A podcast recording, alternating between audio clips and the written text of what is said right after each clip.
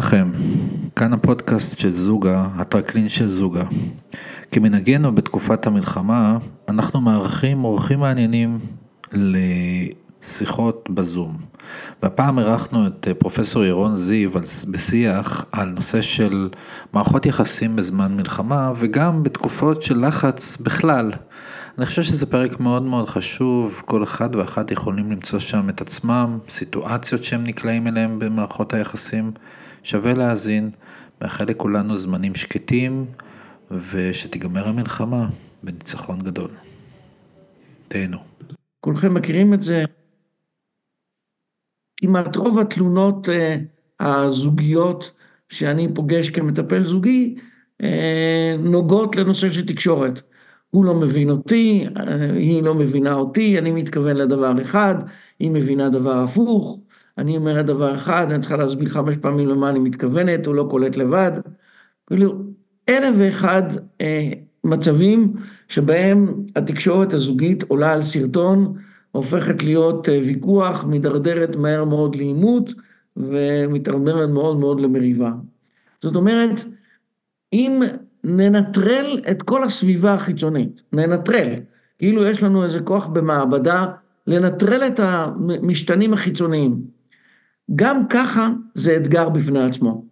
כי שני אנשים, שכמו שאמרתי כרגע, יש להם ישויות שונות, והם צריכים לתקשר אחד עם השני, זה לא פשוט בפני עצמו. תכף נדבר על הדברים שהם לא פשוטים בפני עצמם. תוסיפו לזה כרגע, שבאמת במציאות של חיינו אנחנו לא יכולים לנטרל את המשתנים החיצוניים. המשתנים החיצוניים קיימים בעוצמה מאוד גדולה.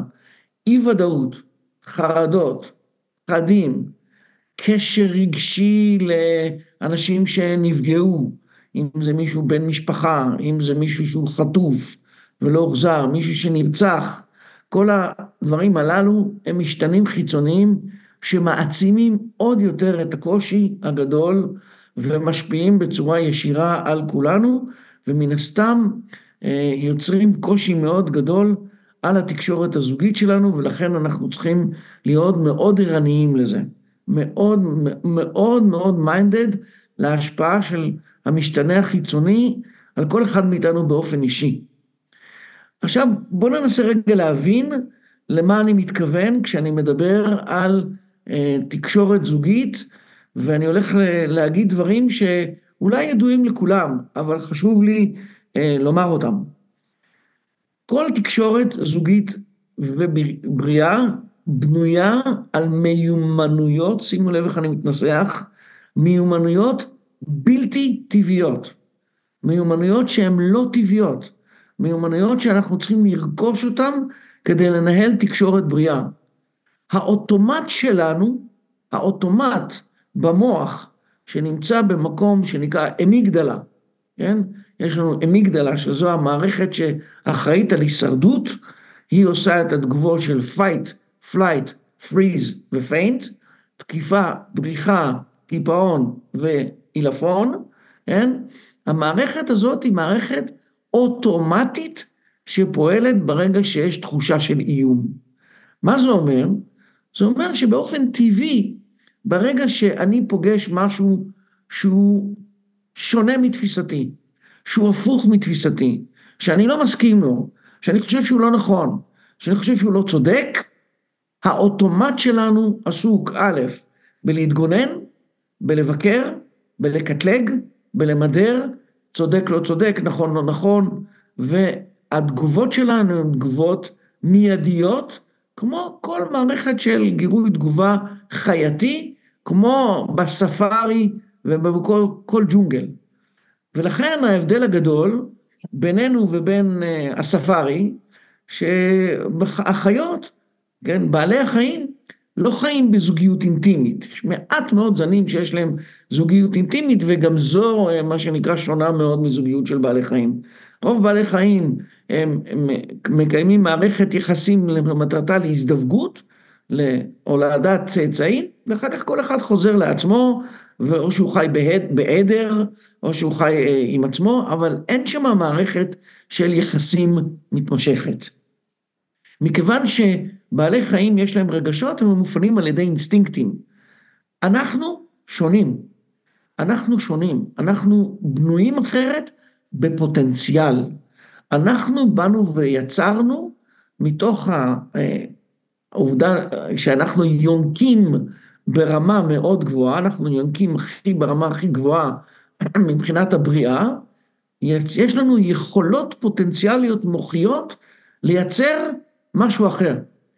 ולכן הכותרת המשנה של המיני הרצאה הזאת תהיה Who is the boss? Who is the boss? האם האמיגדלה תנצח או שהקורטקס ינצח? דברי הסבר, אם האמיגדלה מנצחת, זאת אומרת שפעלנו בצורה אינסטינקטיבית, זאת אומרת שפעלנו, הופעלנו והגבנו במערכת של תגובת, גיבוי תגובה, ללא שליטה, ללא בקרה, ללא מערכת שמה שנקרא עושה איפוק, ואם יש לנו גם משתנים חיצוניים של חרדה, פחד וכל מה שאתם פוגשים, אז אתם יכולים להבין שזה מעצים את התגובות האלה, שיכול להגיע לוויכוח הכי קטן, מה שגם מערכת הכי קטנה יכולה להגיע להתפרצות כזאת, ועד כדי רצח, ואני יודע בדיוק על מה אני מדבר, כי אני פוגש מקרים כאלה, אה, אתם לא, לא תמיד אנחנו קוראים את זה בעיתון, אבל זה יכול להגיע לזה. אם הקורטקס ינצח, שזה משהו שמיוחד לבני אדם, אז אנחנו נוכל להשתמש בפועל במיומנויות, שימו לב המילה היא מיומנויות, לא תכונה, מיומנות, שהיא לא טבעית לנו, אבל היא בפוטנציאל לנו. איזה מיומנויות? שהן הכרחיות לתקשורת. הקשבה, איפוק, הכלה, אמפתיה. ארבעת המיומנויות הללו הן מיומנויות תקשורתיות, שאם לא נדע להשתמש בהן, אז בעצם אנחנו מופעלים כמו כל בעל חיים, והאמיגדלה מנצחת. אם הקורטקס ינצח, אז נדע להשתמש במיומנויות האלה של הקשבה, אמפתיה, איפוק והכלה, כן? ואמפתיה כמובן. למה אני אומר שאלה מיומנויות לא טבעיות? מכיוון שהקשבה למשל מחייבת יכולת של עצירה ולתת מקום לדעה של מישהו אחר, לתגובה של מישהו אחר, להיכנס פנימה אליי מבלי שאני מגיב. למשל עכשיו, אה, אלכס יכול להשתיק אתכם על ידי זה שהוא שם מיוט. כן, נכון? זאת אומרת שגם אם אתם רוצים להגיב, אתם לא יכולים להגיב. אבל החיים הם לא זום. החיים הם לא מצב שמישהו יעשה מיוט ואנחנו לא יכולים להגיב. בחיים, אם אני עכשיו, אם עכשיו היינו ב live, לא בזום, אלא ב live באינטראקציה, על כל משפט שאני אומר, למישהו מכם הייתה תגובה. מסכים, לא מסכים, חושב כמוני, לא חושב כמוני. ועכשיו השאלה, האם האדם השני, slash אני, נצליח להתאפק ולא להגיב ישר, ובאמת לפנות מקום להקשבה, כדי לתת מקום לאדם השני להגיד את מה שהוא רוצה. בלי הקשבה אין תקשורת.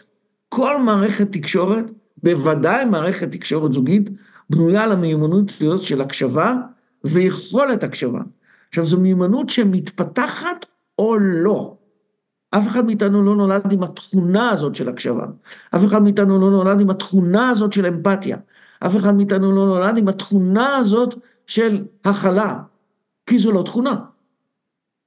כל מה שאמרתי כרגע זה לא תכונה, זה לא מה שנקרא באנגלית trait, כן? קצב למשל זה כן תכונה, טמפו. אנשים שמהירים מאוד בקצב שלהם לעומת אנשים שאיטיים בקצב שלהם. זו לא מיומנות, זו תכונה. ואנחנו לומדים על קצב שונה של בני אדם, שזה אחת הנקודות המאוד משפיעות על תקשורת זוגית ועל יכולת זוגית, ואו שאנחנו מכילים את זה או לא מכילים את זה. אבל מה שאמרתי עכשיו, ארבעת השמות הללו הן מיומנויות. זאת אומרת שניתן לרכוש אותן, הן לא פשוטות, ומתי הן הכי לא פשוטות? בזמני מתח. הרבה יותר קל לי להקשיב כשמישהו מסכים איתי. הרבה יותר קל לי להקשיב כשאכלתי טוב, כשאני ישנתי טוב, כשאני רגוע. הרבה יותר קל לי להכיל בפוטנציאל כשאני במצב נפשי שלו ורגוע, והרבה יותר קל לי להיות אמפתי. עוד פעם, זה, זה, כל אחד מהדברים האלה, יש להם, יש להם אה, מיומנות בפני עצמה. הרבה יותר קשה לי לתרגל ולתרגם את המיומנויות הללו כשאני עצמי לא רגוע, לא שלו, עצבני, מתוח, נמצא בסיטואציה למשל שכרגע אני לא עובד מכיוון שאם אני בעוטף אין עבודה, או שאין לי בית לחזור אליו, או שהעבודה שלי נפגעה מכיוון שאני אה, מפיק אירועים, או שאני מרצה וכל ההרצאות נתקעו, אז זו מערכת הרבה הרבה יותר מורכבת. אז כשאני אומר את הדבר הזה, רק נזכיר, אני לא אתן הרצאה שלמה על כל אחת מהמיומנויות האלה, אבל אני רק רוצה שנזכיר אותן. הקשבה זו יכולת איפוק ונתינת מקום לאינפורמציה של מישהו אחר להיכנס פנימה, גם אם האינפורמציה הזאת סותרת את דעותיי, סותרת את מחשבותיי. לצורך העניין, אני מזכיר לנו, דווקא אקח אותנו מעבר למלחמה הזאת, נזכיר לכולנו את תקופת הקורונה, שאנחנו היינו בוויכוחים, מה שנקרא, ויכוחים סוערים, כן להתחסן, לא להתחסן, כן סומכים על פייזר, לא סומכים על פייזר, כן סומכים על הקטע הזה, אני לא מוכן להתחסן, את כן מוכנה להתחסן, אתה לא, אתה לא רגיש אליי, את לא רגישה אליי, מה זאת אומרת, אתה לא... מה שנקרא, אני אומר לכם כמטפל, זוגות רבו על זה, מריבות עוצמתיות שהגיעו למצבים מאוד מאוד קשים. וגם עכשיו, אתם יכולים לשמוע את הוויכוחים, כן להילחם, לא להילחם, כן להחזיר את השבויים, מה, מה אנחנו עושים, היינו צריכים להיכנס לזה, דעות פוליטיות. הקשבה זו מיומנות לא פשוטה בכלל. הכלה, הכלה זה היכולת לקבל, שימו לב, לקבל, זה לא אומר להסכים, לקבל את ההתנהגות של הצד השני, מבלי שאני מפעיל עליה שיפוט וביקורת. כמה זה קשה? מכיוון ששיפוט וביקורת זה האוטומט שדיברתי עליו קודם. ככה המוח שלנו רגיל לעבוד. הוא רגיל לעבוד בלשפוט, בלבקר, בלמדר, להיות מסוגל להכיל התנהגות שהיא לא נורמטיבית, התנהגות שהיא לא מקובלת, פתאום התפרצות, פתאום מצב של היעלמות, פתאום מצב היעלמות באלף, פתאום מצב של תגובות לא פרופורציונליות. לא קל להכיל את זה. לא פשוט להכיל את זה. להכיל את זה זה אומר, מה בא מהמילה מיכל? לפנות לזה מקום בלי לשפוט את זה ובלי לבקר את זה, כן? איפוק זה התנאי הבסיסי, יכולת לעצור באותו רגע ולא להגיב מיד, ליצור השהיה בין הגירוי ובין התגובה. ואמפתיה, אמפתיה זה לא הזדהות, אמפתיה זה יכולת להסתכל על התחושות והרגשות של הצד השני, וזה לא אומר שאני מסכים איתם, אבל כשאני אמפתי, למשל כשאני רואה את האדם מאוד מתוח ומאוד עצבני, ואני למשל חושב שאין לזה סיבה מוצדקת. אני, אני הייתי מגיב אחרת. ואמפתיה זה להיות מסוגל להיות רגיש מספיק לאיך הצד השני חווה את זה, ולא לשפוט את זה. זה ההבדל בין סימפתיה, אנטיפתיה. אנטיפתיה זה שיפוט שלילי, סימפתיה זה שיפוט חיובי. אמפתיה זה יכולת לבוא ולהגיד, אני קולט שאתה נורא מתוח, אני קולט שאתה מאוד חסר סבלנות כרגע, אבל מבלי לשפוט את זה, ברגע שאני אומר, נו באמת, מה, על מה, על מה, על מה אתם עושים עניין? למה אתה מגיב כמו שאתה מגיב? כן? אם זה עכשיו הקטע הזה, סתם לדוגמה, אתן לכם אה, עוד פעם דוגמאות שאני פוגש בקטע הזה. כן, לר... כן להיכנס לממ"ד, לא להיכנס לממ"ד. זה כאילו נראה לכם ברור מולב שנכנסים לממ"ד שיש זעקה. אתם לא מבינים איזה ויכוחים יש לדבר הזה. בייחוד לאלה שאין להם ממ"ד, והם צריכים לרדת לחדר מדרגות. ואז מתחילים הוויכוחים, בואו נרד לחדר מדרגות. לא, אני לא נשאר פה, לא, לא אפגע בשום דבר, כן? ארבעת המיומנויות הללו הן מיומנויות בסיסיות בתקשורת בכלל. התקשורת הזוגית מעצימה את זה עוד יותר, מכיוון שיש לנו מעורבות רגשית מאוד גבוהה בין שני בני הזוג. אתם יכולים לראות שממי אנחנו הכי נפגעים, ממי אנחנו הכי מאוכזבים, ממי אנחנו הכי מתוסכלים, ממי אנחנו הכי כועסים, דווקא מבני או בנות הזוג שלנו, כי שם יש לנו מערכת הציפיות המאוד גבוהה, שם אנחנו מצפים לתמיכה מאוד גדולה, שם אנחנו מצפים להבנה מאוד גדולה, שם אנחנו מצפים למערכת שהאדם השני יהיה איתנו. ואם אנחנו חווים שהאדם השני לא איתנו, שהוא מגמד את הרגשות שלנו, שהוא לא נותן לזה מקום, שהוא לא מכבד את זה, שהוא מקטין את זה, על ידי, נו באמת, מה, מה אתה עושה מזה כזה סיפור? אז מה קרה? או מה אתה עושה מזה כזה עניין? כן, מה, על מה החרדה? מה קרה? מה, פצצת אטום תיפול פה?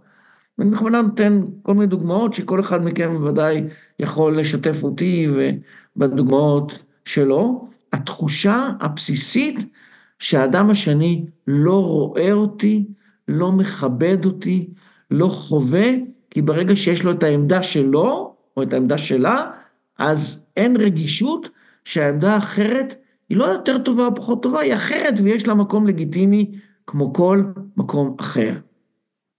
תוסיפו על זה כרגע, תוסיפו על זה כרגע את המשתנה החיצוני שהמדינה כולה נמצאת בחרדה, המדינה כולה נמצאת כרגע באי ודאות, המדינה כולה נמצאת, ואני אגיד עכשיו, המדינה כולה נמצאת עדיין בטראומה. אנחנו לא בפוסט טראומה, אבל אנחנו עדיין בטראומה, כן? אתם יכולים להבין שכל המערכת הזאת מקבלת אסקלציה בצורה מטורפת. כל המערכת הזאת מקבלת העצמה בצורה מטורפת. זאת אומרת, שאם אני צריך להשקיע אנרגיה בכלי קשר למצבים שאני נמצא, למשתנה החיצוני, כדי לייצר את ארבעת המיומנויות האלה, כי הן לא טבעיות, מאיפה יהיה לי אנרגיה כאשר המשתנה החיצוני הוא כל כך כל כך בעייתי. למה זה מוביל אותנו? זה מוביל אותנו לדבר אחד מאוד חשוב. גם המצב החיצוני שאנחנו כולנו נמצאים בו, עכשיו התחלנו עוד פעם, אני, אני, התחלנו עוד פעם את הלחימה, אם עכשיו אני תושב שדרות, אם אני תושב הקיבוצים של העוטף, אם אני תושב אשקלון, אני כבר אומר לעצמי, הנה עוד פעם הולך להיות עכשיו מה שנקרא טיל, איפה זה הולך לפגוש אותי? איך אני הולך לתקשר עם הילדים שלי? מה קורה אם אני אצליח להגיע לממ"ד, לא אצליח לממ"ד? איך, מה, מה יהיה פה? אחד, אחד השיחות, אחד השיחות המאוד קשות שהיו לי עם מפוני הקיבוצים, זה היה שיחות זוגיות לגבי שאחד מבני הזוג אמר, בטוח שחוזרים, ברגע שחוזרים חזרה, חוזרים לקיבוץ. והצד השני אמר, אין מצב. אני, או בכוונה אני אומר, אני, או נקבה או זכר, לא חוזרת לקיבוץ. אין, אני לא חוזרת לקיבוץ, זה נגמר בשבילי. אני לוקח את הילדים ואני לא חוזר לקיבוץ. מה זאת אומרת לא חוזרים לקיבוץ? זה הקיבוץ שסבא שלי נולד שם, אבא שלי נולד שם, אין מצב שלא חוזרים לקיבוץ. מלחמות עולם, מלחמות עולם זה ביטוי שאסור להשתמש בו כרגע, אבל מלחמות עולם, באיזה ויכוחים יש לגבי חוזרים, לא חוזרים, נשארים, לא נשארים. וגם אם אתה לא בקו הראשון, נניח שאתה אה, אה, נמצא ב, ב, ב, ברמת השרון, בהרצליה, שלא ספגה מה שנקרא אזעקות ולכאורה נמצאת במקום בטוח יחסית, שלא תטעו, החרדות והפחדים הם לא באותה עוצמה בקטע הזה, אבל עדיין השיחות, כן נכון להישאר פה, לא נכון להישאר פה, נכון לקחת חופשה עכשיו ולנסוע לחוץ לארץ עד שיירגע העניין, בלי קשר, בלי קשר לאנטישמיות שיש באירופה, בארצות הברית, נכון להישאר פה בכל זאת, נכון, אה, נ, נ, נכון אה, עד כדי כך מצב קיצוני של בוא ניקח את הפקלאות ונעזוב את הארץ, המון דברים קורים בבת אחת. המון דברים, מה שנקרא, מקבלים עכשיו אה, אסקלציה מאוד מאוד מאוד גדולה.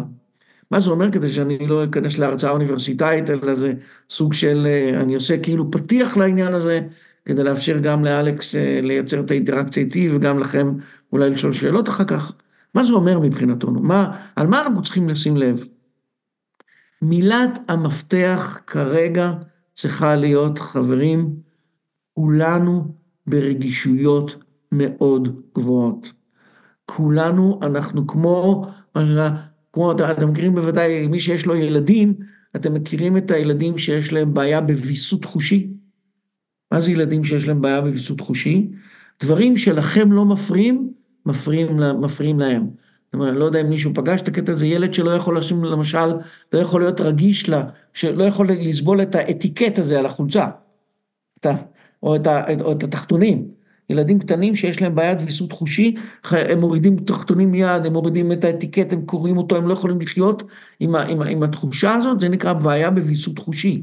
הם רגישים במיוחד, כן? אני אטען לצורך המטאפורה שכולנו, ללא יוצא מן הכלל, נמצאים כרגע בבעיית ויסות חושי. כי אנחנו נמצאים באי ודאות מוחלטת, האי ודאות הזאת מכניסה אותנו לחרדה, חרדה זו תגובה פיזיולוגית שנובעת משני מצבים, מצב של אי ודאות ומצב של אובדן שליטה, וחרדה, האוטומט שלה, מפעיל את האמיגדלה ומפעיל את התוקפנות ומפעיל את ההיעלמות, מה שנקרא fight ו-flight, התוקפנות מצד אחד וההתקפלות מצד שני.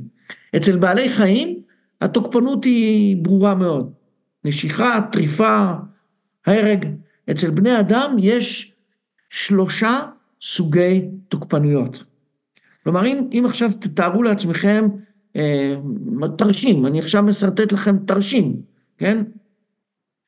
מצב של תחושת איום, למה זה תחושת איום? כי זה מאיים על הצרכים הבסיסיים שלנו. אני אה, מזכיר לכולם משהו שאולי חלק למדו באוניברסיטה, חלק לא למדו בזמן, סולם הצרכים של מאסלו. סולם הצרכים של מאסלו, שמאסלו דיבר עליו, דיבר על הצרכים בפירמידה, בהיררכיה, שהצורך הראשון הוא הצורך הפיזיולוגי, והצורך הראשון אחר כך זה צורך תחושת הביטחון, הצורך לאחר מכן זה תחושת השייכות, הצורך שאחר מכן זה תחושת הערכה וכבוד, והצורך העליון באמנה זה תחושת מימוש עצמי. כל צורך שלא מקבל את הסיפוק שלו, בשפה האקדמית קוראים לזה הומיוסטזיס, כל צורך שלא קיבל את הסיפוק שלו, נמצא במצב של דמיוסטזיס, ישר יוצר תחושת איום. תחושת איום מייצרת חרדה.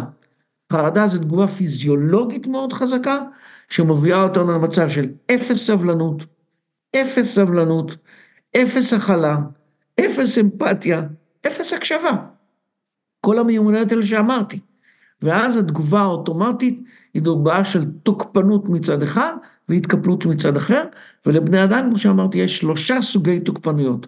תוקפנות אחת נקראת תוקפנות ישירה, או שאנחנו מהר מאוד צורכים, מתפרצים, מקללים, או חס וחלילה מרימים יד, או עושים דברים כאלה. אה, אני, אני רואה את הרבה מאוד המקרים שבהם סכסוכים קטנים מאוד יכולים להיגרר לוויכוח עד כדי דקירה ומוות. סוג תוקפנות שני זה תוקפנות, קוראים לה תוקפנות סובלימטיבית. מה זה תוקפנות סובלימטיבית? למשל ציניות, ציניות וסרקסטיות. מה זה ציניות? ציניות זה תוקפנות פלוס אינטליגנציה. כלומר, הנשק של היד או, או, או הרגל הופך להיות דרך נשק הפה. ואז אנחנו דוקרים אחד את השני, יורדים אחד על השני, מלגלגים אחד על השני, והסוג השלישי של תוקפנות זה תוקפנות פסיבית. תוקפנות פסיבית זה שתיקה רועמת. לא שתיקה כתוצאה מהיעלמות, אלא שתיקה רועמת, שתיקה שבה אנחנו משדרים לבני הזוג, אני כל כך כועס, אני כל כך פגוע, אין לי על מה לדבר איתך בכלל, כן? אז תוקפניות מאוד מאוד מאוד קשות ולא פשוטות. ולכן באותו רגע שאנחנו במקום הזה של תחושת אי ודאות, מה שקורה לכולנו, תחושה, מה שנקרא, של אובדן שליטה, יש סיכוי סביר להניח שמהר מאוד נידרדר, נידרדר לתגובות התוקפנות האלה, וכמובן, זו מערכת שמסלימה את עצמה, זו מערכת שאני אני, אני רואה את זה עכשיו מאוד חזק, כאשר כל התגובות, מה שנקרא, בגלל שאנחנו, כמו בתקופת ויסות חושי, אנחנו רגישים מאוד, אז כל מילה מקפיצה אותנו, כל טון מקפיץ אותנו. בזמני רגיעה נניח, כשמישהו היה אומר משהו, ולא היינו חווים את זה כטון מרגיז או טון מעצבן, היינו אומרים, בסדר, הבן אדם לחוץ. פה אנחנו כולנו קצרי רוח. אתה צועק, צועקת, אין לי כוח, אין לי עצבים, אני לא יכול לשמוע את זה, כן? לא יכול לגעת בזה, אל תדברי איתי. למשל, הקטע, כן לראות סרטים, סרטונים או לא לראות סרטונים. אה, כן לדבר על המלחמה, לא לדבר על המלחמה.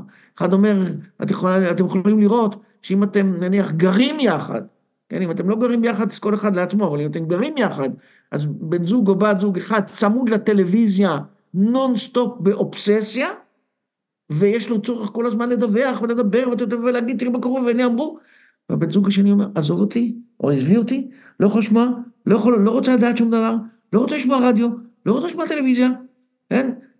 מספיק שיעדכנו אותי, לא יכול לראות את הזוועות האלה.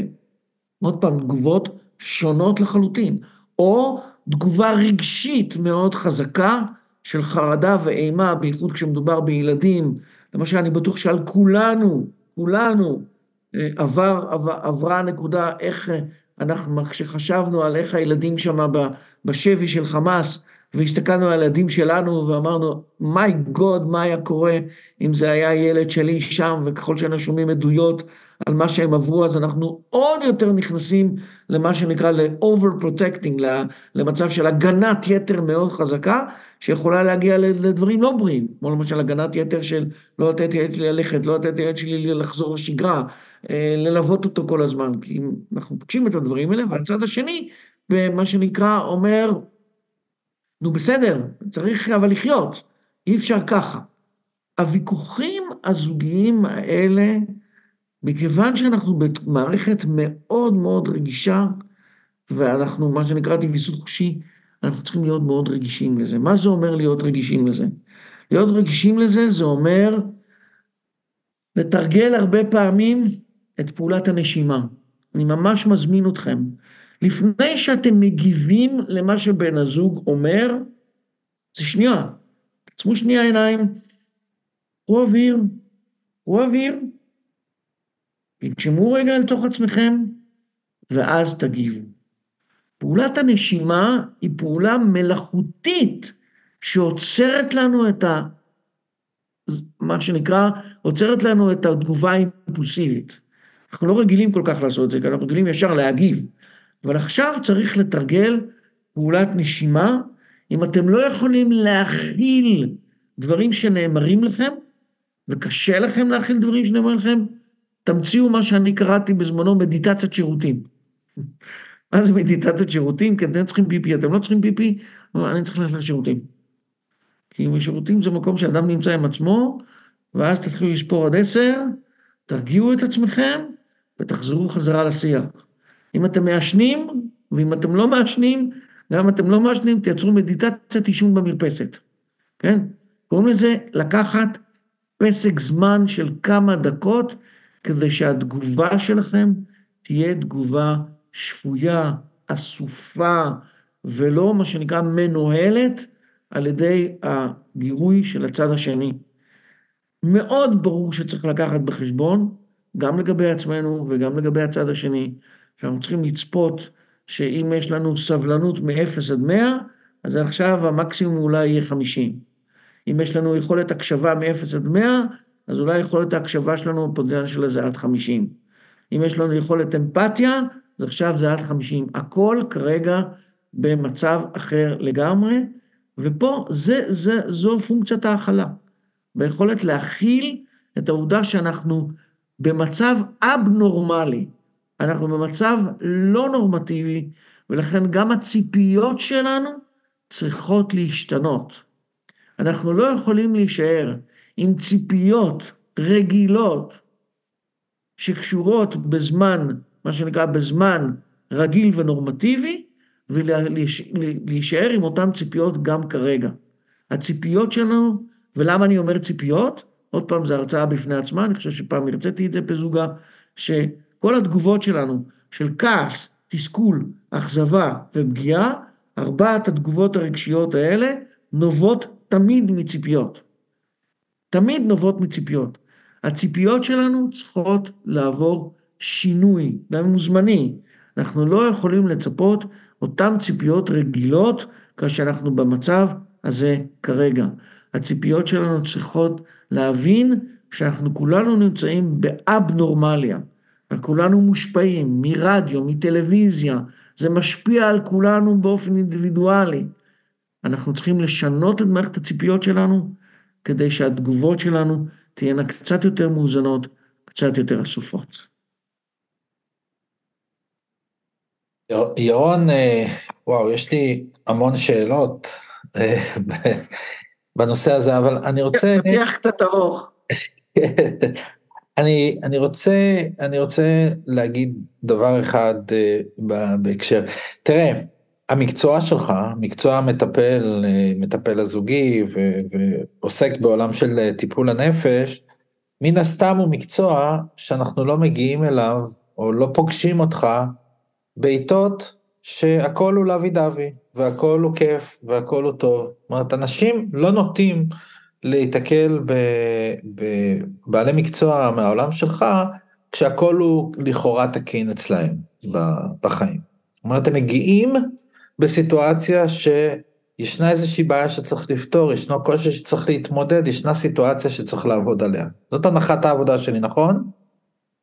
בדרך כלל, אני לא אמצא הרבה מאוד אנשים שבאו ואמרנו, אני מוכנים לשלם לך פר שעה כדי שתלמד אותנו איך לחזק את הזוגיות שלנו. יפה. למרות שכבר פגשתי, אני יכול להגיד שכבר פגשתי. יכול להיות, יכול להיות. אבל רוב האנשים, עד שמה שנקרא, עד שלא נוחת עליהם גיליוטינה על הראש ובלאגן, אז הם לא... יופי, הם לא... או שעומד לפתחם איזשהו, איזושהי, עומדת איזושהי תקלה.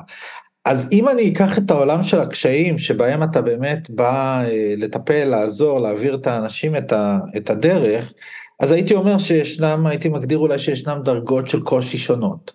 זאת אומרת שבוא נאמר דרגת הקושי העילאית אולי נמצאת במקום שאנחנו נמצאים בה, סתם ניתן את המילה מספר 10, אבל ישנם, בכלל אנחנו הגדרנו את המפגש שלנו היום תקופות של אי ודאות. אי ודאות קיים, קיימים אה, בעצם זמנים של אי ודאות אצלנו הרבה פעמים בתוך החיים. זאת אומרת, היום אנחנו נפגשים אולי עם האקסטרים, אבל בעצם ישנן סיטואציה של, של אי ודאות הרבה מאוד פעמים בחיים, ובעצם מה שאתה אומר, אם אני מבין נכון מהדברים שלך, זה שהסיטואציה של מלחמה מביאה אותנו לקצה, ולו רק בגלל הדעות הקיצוניות שלנו שאנחנו מפתחים, או מאמצים, או מחליטים שזו דעתנו, ואז התקשורת היא מאוד מאוד קשה כי אנחנו על הקצה, ובכלל בגלל שאנחנו נמצאים בפחד שהוא גורם חיצוני שלא בשליטתנו. כן. הייתי רוצה שנדבר רגע על הדקויות האלו. כן, זה בדיוק, אתה עושה הבחנה מאוד מעניינת אה, בין זמן המלחמה שהוא באי ודאות לבין זמן אי ודאות ללא קשר למלחמה. נכון, בן אדם, כן. אני, אני אה, בן אדם, ועוד דבר אחד שהייתי רוצה וברשותך שתתייחס, הוא העובדה שדיברת על תקשורת זוגית, תקשורת זוגית היא הנחת העבודה שאנחנו נמצאים בתוך זוגיות, הרבה מאוד אנשים בקהילה שלנו הם לא בזוגיות, בוא נקרא להם תמיד טרום זוגיות, אה, או פוסט זוגיות, לא משנה, וטרום זוגיות הבאה, אבל גם באותה סיטואציה, כשאנחנו מתחילים לדבר עם אנשים נוספים, אז אנחנו נמצאים היום על אותו קצה של כיסא, זה לא משנה אם אנחנו בתוך זוגיות או בטרום זוגיות, אין, אין לנו סבלנות לאנשים שרואים את העולם אחרת מאיתנו. אז בוא נדבר קצת ברשותך על הנושא הזה גם. אז אה, בדיוק הכנסת עכשיו כמה נושאים, גם אי ודאות בזמן מלחמה, גם אי ודאות בפני עצמה, גם אה, תקשורת זוגית וגם תקשורת טרום זוגית ופוסט זוגית. בקיצור, הכנסת ארבע וובינארים בוובינר אחד. כמה שאפשר לגעת, כמה שאפשר לגעת בשעה שיש לנו. בדיוק. כולם יפיקו תועלת, אנחנו, אתה יודע, מגוון של אנשים. כן, אז בוא, בוא, בוא, בוא, בוא נפרק את זה קצת, בוא נפרק את זה קצת. אכן אי ודאות יכולה להיות בכל מיני מצבים. בוא ניקח לדוגמה אה, ששני אנשים מכירים אחד את השני, כמו שאתה יודע, ההתמחות שלי זה פרק ב', כן? מה קורה ששני אנשים פוגשים אחד את השני, אחרי שהם עברו גירושין או עברו אה, אה, אלמנות, והם אה, מתאהבים, מה שנקרא מתאהבים. מתחילה, כאילו מצד אחד לוי דווי, כמו שקראת, אבל מתחילה אי ודאות נוראית. האם זה, איך זה יהיה אם נגור ביחד? איך זה יהיה אם נחיה ביחד? איך נתקשר? מה קורה אם אחד נמצא בעיר אחת ונמצא בעיר שנייה?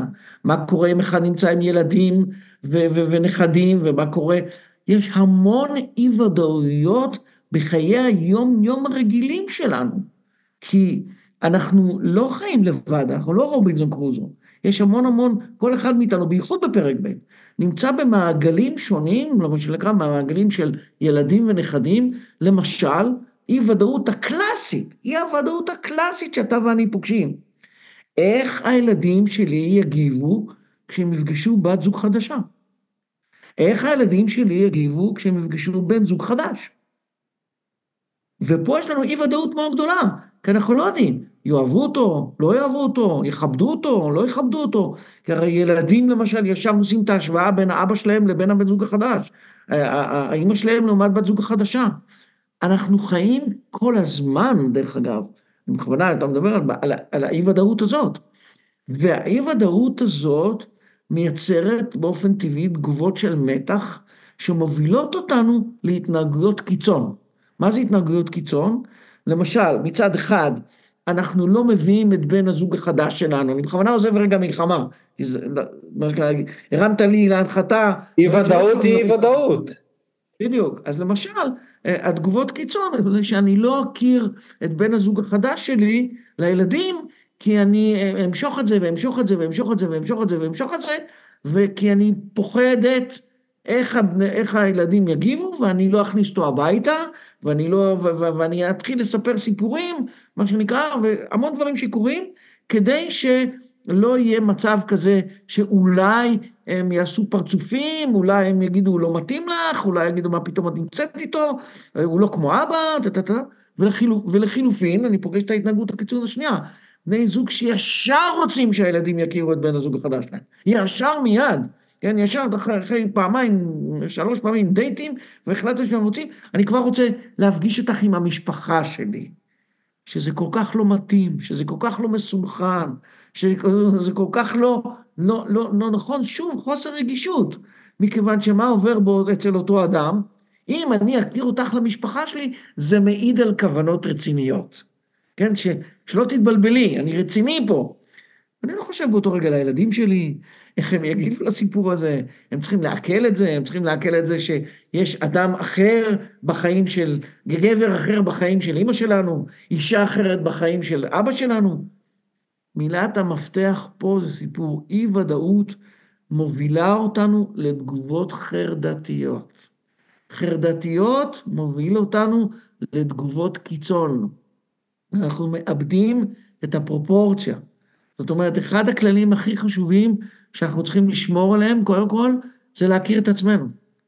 מה שאמרתי כרגע זה לזהות בעצמנו, כן, להגיד לעצמי, מה שהרבה מאוד אנשים לא מעזים להגיד לעצמם. כן, אני בחרדה, אני לא יודע איך הילדים שלי יגיבו לבת הזוג החדשה שלי, אני לא יודע איך הילדים שלי יגיבו לבת זוג החדש שלי, אז בואו לא נתנפל אליהם מצד אחד, ובואו לא נעלים אותו בעין, ונעלים אותו באלף מצד שני. מילת המפתח פרופורציה, בשלות, הכל עובד בתהליך. מילת המפתח בתהליכי שינוי זה פרופורציה ותהליך. אתם צריכים לזכור, כולנו צריכים לזכור, למשל על אי ודאות, שאם אנחנו בחרנו להיפרד, זה שינוי מבחירה. לילדים, לא משנה בני 30 דרך אגב, או 40, זה תמיד שינוי כפוי. זה תמיד שינוי כפוי. הכריחו אותם, באו ואמרו להם, אני יותר לא ממשיכה לגור עם אבא. וגם הכריחו אותם ואמרו, זה הבחירה שלי החדשה. אין לכם, אתם לא יכולים פה, אני, אני לא אקבל אישור מכם אם, אם הוא יהיה חבר שלי או לא יהיה חבר שלי. אצל הילדים זה שינוי כפוי. וכשילדים מגיבים בשינוי כפוי, הם מגיבים בתוקפנות, החל מהבעת שאט נפש ועד, כן, כן, כן, עד ניתוק יחסים. עד ניתוק יחסים. אני לא רוצה, לא, לא, לא, לא, אל, מה שנקרא, אל תביאו אותו לפה, אנחנו לא רוצים לדבר איתו, אני לא רוצה לפגוש אותו, את רוצה תפגשי אותו בבית קפה, דרך אגב בבית שלה, כן, הילדים שלנו בבית, לא רוצה, מצבים מאוד מאוד מאוד מאוד קשים שאנחנו יכולים לפגוש. כן, אז הנה דוגמה לאי ודאויות, עכשיו אתן דוגמה לאי ודאות בין שני בני הזוג. נניח שאנחנו מחליטים שאנחנו כן רוצים למסד את המערכת הזאת. אחד הדברים שהם מאוד מאוד, עוד פעם, זה נושא ממש חשוב בהרצאה בפני עצמה, אבל כשאנחנו ממש רוצים למסד את המערכת הזאת, זה אנחנו מאוד רוצים להגן על מה שצברנו ורוצים לבקש מה שנקרא הסכמי ממון. אתם לא מבינים כמה אנשים פוחדים פחד מוות מלהגיד הייתי רוצה שנעשה הסכם ממון, באי ודאות מוחלטת, כן יגיב, לא יגיב, יסכים, לא יסכים, יבוא ויגיד בוודאי, ברור, או מה? אז ככה את אוהבת אותי? רוצה שאני אחתום על הסכם ממון? כל התהליך הזה הוא אי ודאות אחת גדולה, שמעצימה עוד יותר את התגובות, ולכן אמרתי שהתגובות האלה של כעס, פגיעה, כן, אכזבה ותסכול, מקבלות עוצמות הרבה יותר גבוהות מכל מערכת אחרת, כי במערכת, במערכת הזוגית יש לנו את הציפיות הכי גבוהות.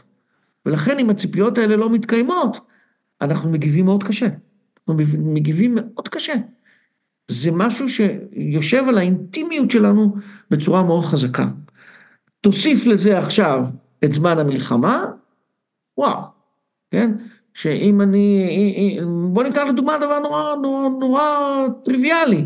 כמו למשל, אני עובדת עכשיו כאחות בבית חולים, ואני עכשיו נדרשת לעבוד משמרות מטורפות. יש לי את הדוגמה, דרך אגב, הכי חזקה, אני אתן דוגמה שהיא ממש רלוונטית למה שאני עושה.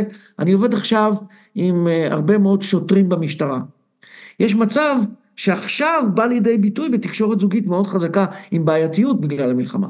השוטרים עכשיו עובדים במשמרות מטורפות. זה לא משמרות, זה, זה, לא, זה לא זמן רגיל. קוראים לזה במשטרה לוח שלדי. שלדי זה מערכת כזאת שעובדת nonstop, nonstop, nonstop.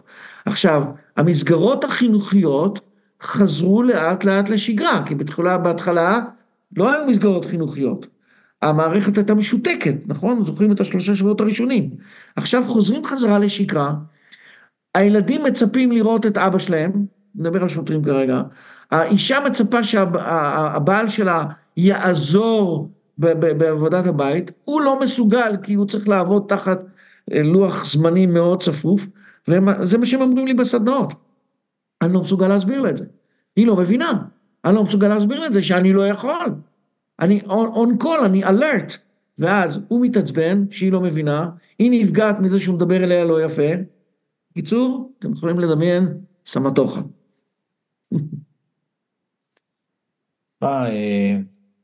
כמו שאמרת אה, בהתחלה, אם אני מסתכל על, ה, על התכלול של הסיטואציה הזאת, אנחנו מדברים בסוף על, על אותה רגישות שהזכרת, על אותו, אותה תבונה ש, שאפשר להסתכל ו, ולנתח את הסיטואציה. הבעיה היא שהיא לא תמיד מאוזנת. נכון. בוא נדבר, ברשותך, נכון. לפני, ש, לפני שתיכנס לסיכום, בוא נדבר על הנושא של דייטים. בוא ננסה אולי ככה באמת בכמה משפטים לזהות מי יש לנו בצד השני, כדי שבאמת נוכל להתאים את עצמנו שאנשים כן יצליחו לייצר איזושהי תקשורת, איזושהי התחלה של קשר, אפילו תחת הלחץ. אני חושב שכבר אתה ואני דיברנו על הקטע הזה, ואני רוצה לחבר את זה עוד פעם, שמצד אחד, דווקא תחושת הבדידות המאוד גדולה מייצרת צורך עצום בקרבה ואינטימיות. כן? לא להישאר עם כל הדברים האלה שקורים לנו בעצמנו, אה, לבד. אתה יכול לראות את זה דרך אגב בקיבוצים, איך הקהילתיות שלהם עובדת גם כשהם היו במלון ים המלח, בים המלח ובאילת. נורא שמרו על המערכת של החיבור הקיבוצי. כל האנשים, גרושים, רווקים, רווקות, גרושות, זה מערכת שמאוד טבעי רוצה עכשיו תחושה של אינטימיות. והנה והכי חשוב, יש בזה סכנה מאוד גדולה. אני לא ממליץ, אני לא בא ואומר, אל תעשו את זה, אבל תדעו לכם שיש בזה סוג של אידיאליזציה. יש בזה סוג של אידיאליזציה, אתה לא באמת יכול להכיר אדם כמו שהוא, כי מה שמניע אותנו, מה שמניע אותנו, זה לא המערכת הרגילה של ללמוד להכיר בן אדם, אלא הרצון לא להיות לבד. ואז אני עושה לעצמי סוגסטיה כדי שאני אהיה בקשר ואני לא אשאר בבדידות שלי. ופה צריך להיות מאוד ערני לזה, מאוד ערני לזה. כן? אנחנו יודעים המון סיפורים של אנשים שנפגשו בבתי חולים, ביקשו, ביקרו את המשפחות שלהם, ואז הם התחברו ויצרו זוגיות מאוד יפה. אנשים שעל רקע משותף, אה, אני יכול להגיד לך... כמו בטיולי הכלבים של הקורונה. נכון, נכון, טיולי הכלבים של הקורונה, אני יכול להגיד לך על אנשים שלמשל אה, באו מתנדבים לעבוד בחווה עטרונית עם ניצולי מסיבה, נוצרו קשרים, נוצרו קשרים. ויחד עם זאת צריך מאוד מאוד מאוד להיות רגיש לזה. אם בא לנו קשר, אם בא לנו קשר כדי להפיג את הבדידות, סבבה, אבל אל תתבלבלו, שני הנתונים האלה הם לא נתונים, מה שנקרא, על ריאליטי שואו, זה לא נתונים מציאותיים, כי באמת להכיר את הבן אדם, אתה מכיר אחרי שאתה בונה עוד ועוד ועוד ועוד, ואז אתה באמת פוגש האם פינטזתי ובניתי על והשלכתי על פנטזיה, או זה באמת הבן אדם. וזה לא פשוט. אני חייב לספר לכם סיפור קטן, לך ירון כמובן. ביום, במוצאי שבת שעברה, אירחתי ערב גברים אצלי בבית. מדי פעם אנחנו נפגשים, רק גברים עושים פרלמנט, שותים, מדברים, וכמובן אנחנו בעת מלחמה, והשיח היה בחלקו בנושא גישות. ואני אגיד לך משהו, אצלי בסלון נפגשו אנשים שהיו קיצוניים אחד לצד הימני ועשה פעולות אה, מסוימות, ומישהו אחר מסתכל על הדברים בצד אחר. למדתי לראות דבר אחד שהשתנה. בסיטואציה של מצב רגיל, אני אומר לך שזה היה יכול להיגמר במכות, או בצרחות, או בקללות. ובגלל אופי המצב כרגע של האזרחים במדינה, נוצר דווקא מצב של הקשבה. בעצם האנשים mm. הצליחו להקשיב, זאת אומרת הם היו סבלנים בגלל הסיטואציה שיש לנו אויב משותף והוא לכאורה חיצוני, זאת אומרת הפסקנו כן. להילחם אחד בשני. אני אגיד לך עוד מקום שאני רואה את זה, אני רואה את זה בכביש, אנחנו נהגים פרועים בדרך כלל, אני רואה טיפה יותר סלחנות, אני רואה את זה בתור בסופרמרקט, מי שעובר במצב רגיל ובא להשתחל עם אה, מוצר אחד, אומרים לו לך תמות בסוף התור, ופתאום יש טיפה יותר הכלה. נשאלת השאלה אם אנחנו נחזור למצב הקודם, אין לי ספק שכן. אבל יכול להיות שדווקא בקטע של יצירת קשרים, זוגיות וכן הלאה, היום אפשר טיפה לשטח, זאת אומרת טיפה להכיל יותר ולקבל דברים שבעבר אולי לא היינו מסתכלים עליהם, ותוסיף לזה כמובן את הבדידות. מה אתה אומר? אני אגיד הלוואי. אתה אומר אני, אני חי בלה לנד, אני אופטימי מדי. קצת, בעיניי כן. אתה יודע, זה כמו עכשיו כשאתה שואל מישהו, מה שלומך? אז התשובה שחוזרת לכולם זה, כמו כולם. כמו כולם. מה, מה, מה, אם אני אגיד, אם אני אגיד, אני מרגיש סבבה, אז אני אומר, איך אתה מרגיש סבבה כשיש עוד, שכפיר ביבס נמצא שם, התינוק הזה בעשרה חודשים, ואיך אתה להגיד, אם אני אגיד חרא, אז הוא אומר, טוב, אבל צריך להיות אופטימי, יש לנו רק ארץ אחרת, יש לנו רק ארץ אחת. אז מה אנשים עושים? כמו כולם. זה זמני, כי כשהמלחמה הזאת תיגמר וזה, אנחנו נחזור. אני, אני מסכים איתך, דרך אגב, שאני רואה פחות, יותר הכלה, כן, אה, אבל זה, זה זמני, כי, כי זה נכון, כשיש לנו אויב משותף, יש לנו גורל משותף, עצם העובדה שאתה ואני שלא מכירים אחד את השני, יכולים להגיד כמו כולם, ו, ו, ולבוא ולהגיד, וואלה, קשה במדינה הזאת, זה כבר יוצר לנו איזשהו חיבור על, על, על, על, על, על אה, מערכת כזאת של ביחדנס, שזה סבבה. אבל מהר מאוד, לצערי הרב, לצערי הרב, אה, אני אומר את זה בהכירותי את אופי האדם, ברגע שנחזור לשגרה וברגע שנחזור לנורמליזציה, אה, אני מאוד מקווה שיהיה לזה איזושהי השפעה על תרבות ואיכות הדיבור, על תרבות הדיבור, על מיומנויות ההקשבה, הכלה. אה, אני מוסיף את המילה הלוואי, אני מוסיף את המילה הלוואי. אני כן רוצה אבל להגיד שדווקא, דווקא הזמן הזה מייצר פוטנציאל להיכרויות שבאופן רגיל אולי לא היית מכיר אותם. לא היית מכיר אותם, כל מיני היכרויות מאוד מעניינות. אנשים לא אצלנו לא בקהילה הולכים ביחד, אתה יודע, להתנדב בחקלאות, שמעתי על מפגשים, כן. שבוע שעבר עשינו אה, איזשהו ערב בבית מלון אה, למפונים בזיכרון יעקב, ובאו אנשים לבדר, ואפילו הייתה שם מסיבה. אנשים קצת רוצים לצאת מה, בכל זאת מה, מהלחץ ולפרוק טיפה מתח. ועושים את זה דרך אה, שירה וריקוד, יש המון המון מפגשים ביתיים ואנשים שבדרך כלל לא היו יוצאים יוצאים, יש בדיוק. פעילויות, המון פעילויות כדי... מה שאמרת עכשיו הוא הכי חשוב. אנשים שבדרך כלל לא היו יוצאים, עכשיו התחושה הזאת, אפילו רק שתחשוב שאדם, נניח הוא לבד, חי בביתו ורואה את כל הצמוד לטלוויזיה. לא, זה קשה, קשה להכיל את זה. יש לו צורך, או לה צורך לשתף מישהו, לשתף מישהו. לראות אנשים, שזה... תשמע, לראות כן, אנשים. לראות אנשים. כן, כן, וזה משהו לראות ש... אנשים, אתה, לפעמים התחושות שלנו, איך שאני רואה אותן, הן נגזרות מהאווירה הכללית, מהאנרגיה הכללית, ואם אתה מגיע למפגש, מן הסתם, שכולם רוצים שיהיה בו כיף, מעלים טיפה את האנרגיה, ואז זה, זה מתאים אותנו. לגמרי. זה אחד מהמשאבים, דרך אגב, כשאנחנו מדברים על חוסן, הסדנאות שאני עושה כרגע למשטרה, שזה דרך אגב אחד הדברים, איך אומרים, זה ממש נורא להגיד את זה, אבל זה בדיוק זה. אחד הדברים שהמלחמה הזאת עשתה, היא הפכה את התדמית של השוטרים. אתה לא מבין מה קורה להם. נכון. אלה שתמיד הפכו, כי הם היו במהפכה עם המכתזית והפרשים, עכשיו הם הגיבורים, כי הם נלחמו וסיכנו את החיים שלהם. פתאום יש להם תחושת גאווה. אז כשאני יושב איתם על סדנאות חוסן, אני אומר להם, אחד המשאבים הכי גדולים זה הגאוות יחידה שלכם, הביחדנס הזה. ואנחנו מגלים, גם במחקר, שתחושת השייכות היא אחד מהעוגנים הכי חשובים שאנחנו מחפשים בחוסן נפשי. ואם הקהילה, כמו זוגה, מייצרת חוסן נפשי וממשאבת, ממשאבת את, ה, את, ה, את הביחדנס הזה, אז אה, אתם עושים שליחות גדולה. בדיוק מה שאנחנו עושים. אה, קודם כל אני רוצה להודות לך ותישאר איתנו לשאלות האישיות שאנשים ירצו אה, לשאול ברגע שאנחנו נרד מה live ולהודות לך שאתה תמיד, אה, איך אומרים, פותח לנו את הראש ומראה לנו צדדים שלא חשבנו ומאפשר לנו באמת לנוע קדימה בחוכמתך. תודה רבה, ירון. תודה לכם. Yeah. אוקיי, אנחנו, זהו.